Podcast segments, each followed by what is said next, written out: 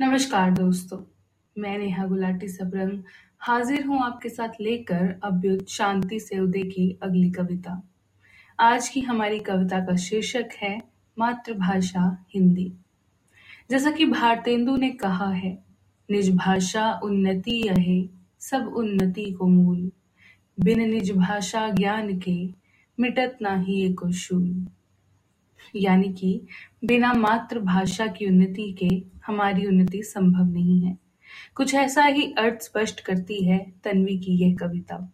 आइए कविता सुनते हैं। गुजरा हुआ वक्त याद करेंगे हम। मातृभाषा हिंदी अमर रहे यह फरियाद करेंगे हम। भावों का दर्पण कहलाती है भाषा।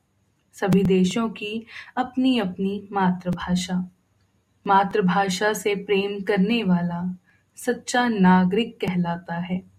देश विदेश भ्रमण करने पर जो मातृभाषा का आशीर्वाद पाता है, जो कहना चाहे, सुनना चाहे या कुछ समझना चाहे, भाषा ही आधार है।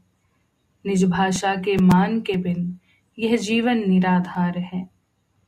सब भाषाओं का ज्ञान हो चाहे, पंजाबी, बंगाली, अंग्रेज़ी, स्पेनिश पर मातृभाषा एक ही है, हिंदी।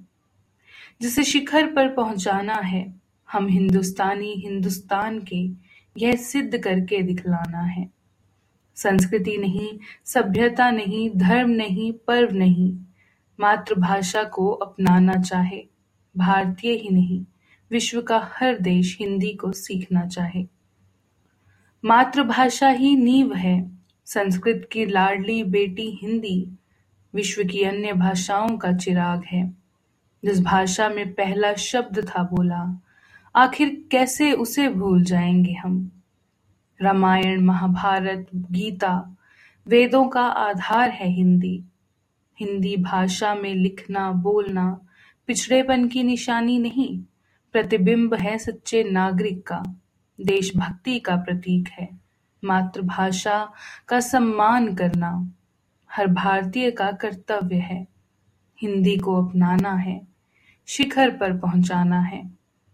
हिंदी से हमारी शान है, हिंदी से हमारी पहचान है। मातृभाषा हिंदी के कारण भारत देश देशों में महान है।